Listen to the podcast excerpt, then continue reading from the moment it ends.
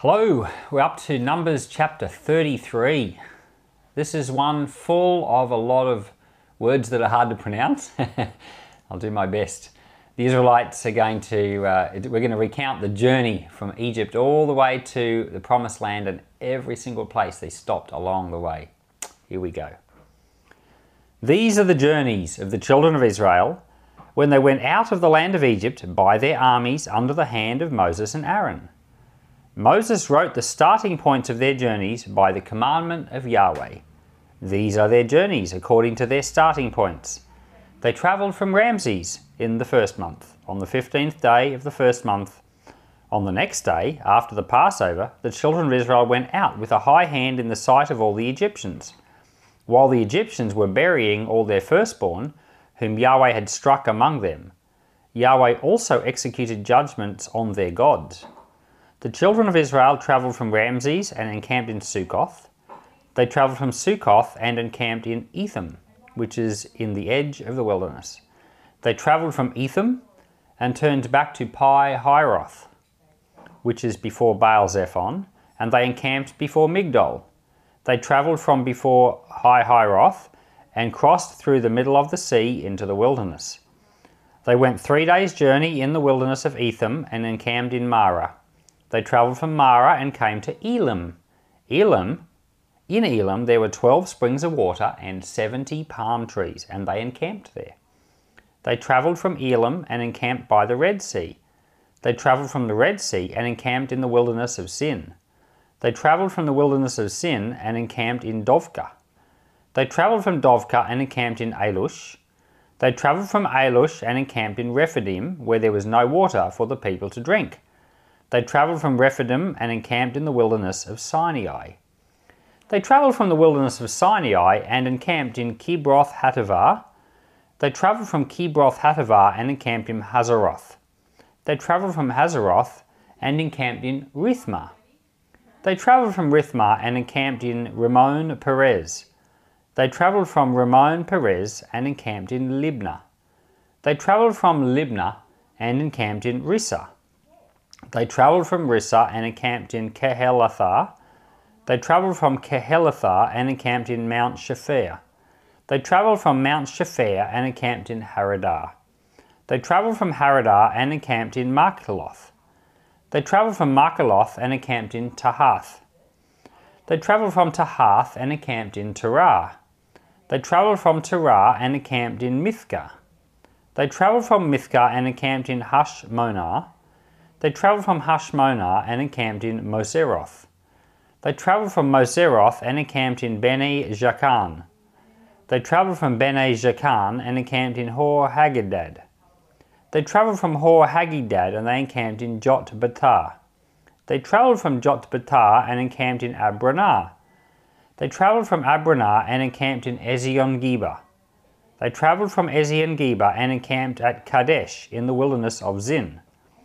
They travelled from Kadesh and encamped in Mount Hor in the edge of the land of Edom. Aaron the priest went up into Mount Hor at the commandment of Yahweh and died there in the fortieth year after the children of Israel had come out of the land of Egypt, in the fifth month on the first day of the month. Aaron was 123 years old when he died on Mount Hor. The Canaanite king of Arad, who lived in the south of the land of Canaan, heard of the coming of the children of Israel. They travelled from Mount Hor and encamped in Zalmonah. They travelled from Zalmonah and encamped in Punon. They travelled from Punon and encamped in Oboth. They travelled from Oboth and encamped in Leah Abarim in the border of Moab. They travelled from Liam and encamped in Dibon Gad. They travelled from Dibon Gad and encamped in Almon Diblathaim. They travelled from Almon Diblathaim and encamped in the mountains of Abarim before Nebo. They travelled from the mountains of Abarim and encamped in the plains of Moab by the Jordan at Jericho, from Beth Jeshimoth even to Abel Shittim in the plains of Moab. Yahweh spoke to Moses in the plains of Moab by the Jordan at Jericho, saying, Speak to the children of Israel and tell them, When you pass over the Jordan into the land of Canaan, then you shall drive out all the inhabitants of the land from before you, destroy all their stone idols, destroy all their molten images, and demolish all their high places. You shall take possession of the land and dwell therein. For I have given the land to you to possess. You shall inherit the land by lot, according to your families. To the larger groups you shall give a larger inheritance, and to the smaller you shall give a smaller inheritance. Wherever the lot falls to any man, that shall be his. You shall inherit according to the tribes of your fathers. But if you do not drive out the inhabitants of the land from before you, then let those you let remain of them will be like pricks in your eyes and thorns in your sides. They will harass you in the land in which you dwell. It shall happen that as I thought to do to them, so I will do to you. Well, I hope you're able to keep with me as we read through all those places. One of the things that we often um, get told at Sunday school, or the impression you might get from church sermons, is that the children of Israel wandered around and around in the desert. You get the impression they're going around in circles. But as you can tell from that list, they didn't go in circles. In fact, they never, it's, it's a complete list of 42 places and they're all in succession. Um, but they did stay in one place, um, which I think is, um, Ah, oh, I forgot the name of it, Kadesh Barnea, and I'm pretty sure they stayed there for a very long time 38 and something years. So it's not quite what we thought, but they definitely were in the desert for the entire 40 years. There's some very interesting names in there. Now, a lot of those names we don't know what they are. I was looking through Dennis Cole's commentary, and that's a pretty modern commentary. I don't always like to read the most modern commentaries because they tend to focus more on academics and less on spiritual meaning. Um, but sometimes there's things that you need modern commentaries for, especially when there's recent archaeology or in this case, I wanted to know of all these places, 42 places that were listed, how many of them are known to us today? And turns out we know of about um, 28 of them, and there's about 14 that we have no idea what, where they are. Like you couldn't, some of those names in there, you couldn't go to that place today. It's not possible to do so. And some of the other names like Ezion Geber, we know where that is, you can go there. Mount Hor, where Aaron died, you can go there. And some of them we're not 100% sure, but we think we know. And when I reflect on that, I think that's quite amazing to think that there's 42 locations in a desert thousands of years ago, and we know where 28 of them are. And I think that's great. And uh, maybe in the course of time, we'll come to find out some more. And that, that is something that's very cool about this part of the world is it's so dry that archaeological things are preserved pretty much forever. Like you think of the Dead Sea Scrolls or the Nag Hammadi Library. These documents were preserved for thousands of years because it was so dry.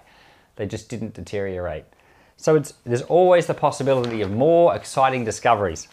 And so maybe in the future they'll know where all 42 of these places are and you can go visit them. And uh, anyway, the first one of these places was, it said they left the city of Ramses, which is in Egypt. And I want to just mention something about this. This city um, was called Ramses, but it wasn't called Ramses until the 1200 BC. Um, well, you know, Ramses, the famous prophet, uh, Pharaoh Ramses was there. And if you watch the Ten Commandments movie with, you know, Charlton Heston, Ramses is the Pharaoh. If you watch other movies like Prince of Egypt, Ramses is there. But Ramses cannot possibly have been the Pharaoh, and the city cannot possibly have been called Ramses at the time they left. The city was called Avaris, and today in modern archaeology, the, the dig that's going on there, it's at a place called Tel Daba. Now, this is the same place as Ramses, but what's happened in the, what's believed to have happened here is in, in later versions of the copying, when scribes have been copying out and they've been writing down the name of this place, Avaris, it's believed that nobody knew where it was, so they've just changed it to the modern name of the place. So by the time they'd been in the promised land for about 200 years, that city was now called a different name. And so the belief is that uh, scribes have just, when they've been making the copy, they've thought, oh, no one knows Avaris, let's put in the name that everyone knows, Ramses. So that's just to clear up some confusion because the Israelites, uh, according to the Bible timing, they left Egypt in 1440 or so BC which is around about 200 years before this city was ever called Ramses. So it's not a contradiction in the Bible. It's not messing up the timing of history. It's just um, this is what's, you know, so all the experts that uh, that are Bible believing experts This is the way they understand that this to be. So that's the first location, leaving Egypt from Ramses, but that was it was called Avaris at the time. And if you Google Avaris and the archaeological digs at Tel Daba, there's some really interesting stuff coming out about the Israelites. They go through lots of locations. I'm only going to mention two. One of them is Elam, and it says in Elam that there were 12 springs and 70 palm trees.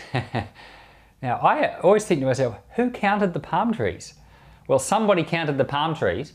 What I think is amazing is that a, a, a meaningless detail like that has made it into our Bible. Like they stopped at all these places.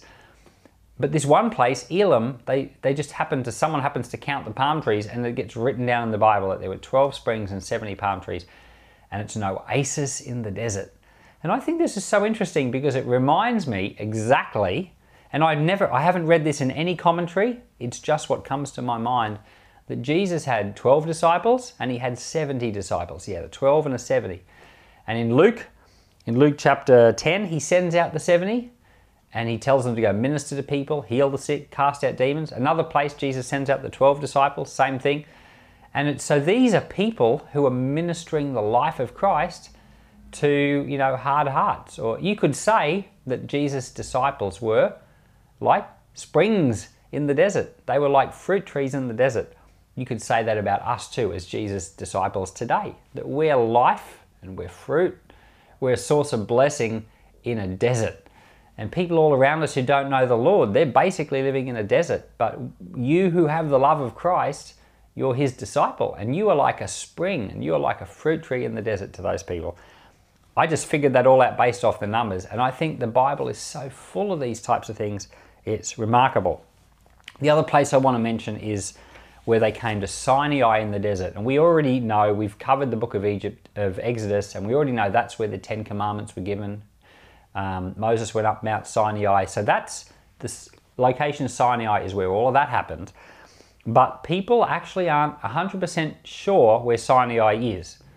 And the most popular location for which we believe to be Sinai is St. Catherine's Monastery in Egypt today. You can go there. Tourists go there all the time. There's a monastery obviously being built there. People pray. I personally am happy to go with that as the location, and for at least one and a half thousand years since St. Catherine's Monastery was built, that is believed to have been the location of Mount Sinai. But there's a few other theories going around. One of them even thinks it's in Saudi Arabia. I'm not convinced about that one, but just thought I'd mention it because it's interesting. And you can Google watch some YouTube videos on the location of Mount Sinai that they're all fascinating. But finally, we get to the end of all the places, and they're on the plains of the Jordan, and they're about to cross the Jordan River, and they're, they're going to go into Jericho. And that's going to be in the book of Joshua. But we're going to have the book of Deuteronomy in between, and, and that's going to be the last month, and they're going to be camped on these plains for that last month. So, in total, there are 42 places here. If you don't count the starting place, because you know they're already there, then there's 41. Now this is really, really interesting because starting, if, if you go to another part of the Bible, if you go to um, Matthew's Gospel, starting with Abraham, all the way through to Jesus, guess how many generations there are? 42. And, but it appears though, um, appears though Matthew might have made a counting mistake. Looks like he might have counted someone twice. So guess what? There's 41. So we've got an interesting comparison here with two sets of 42, but they're kind of both two sets of 41. And um, one set, which is the is from Abraham through to Jesus, is the history of the process from when God intervened into hum, humanity by, by giving a promise to Abraham and how it went through all these generations and came to Christ, our Redeemer. It went from God basically not being at work in the world at all, you know, people enslaved, all the way through to redemption, freedom from sin. And that's the 42 generations from Abraham to Jesus. And here we've got 42 places. We've got the journey from Egypt, complete slavery, not free at all, 42 locations, all the way through to Promised Land, where they are about to take their first city. So I think that's really remarkable. And the Bible is full of these numerical and symbolic and typo typological patterns. They're just everywhere.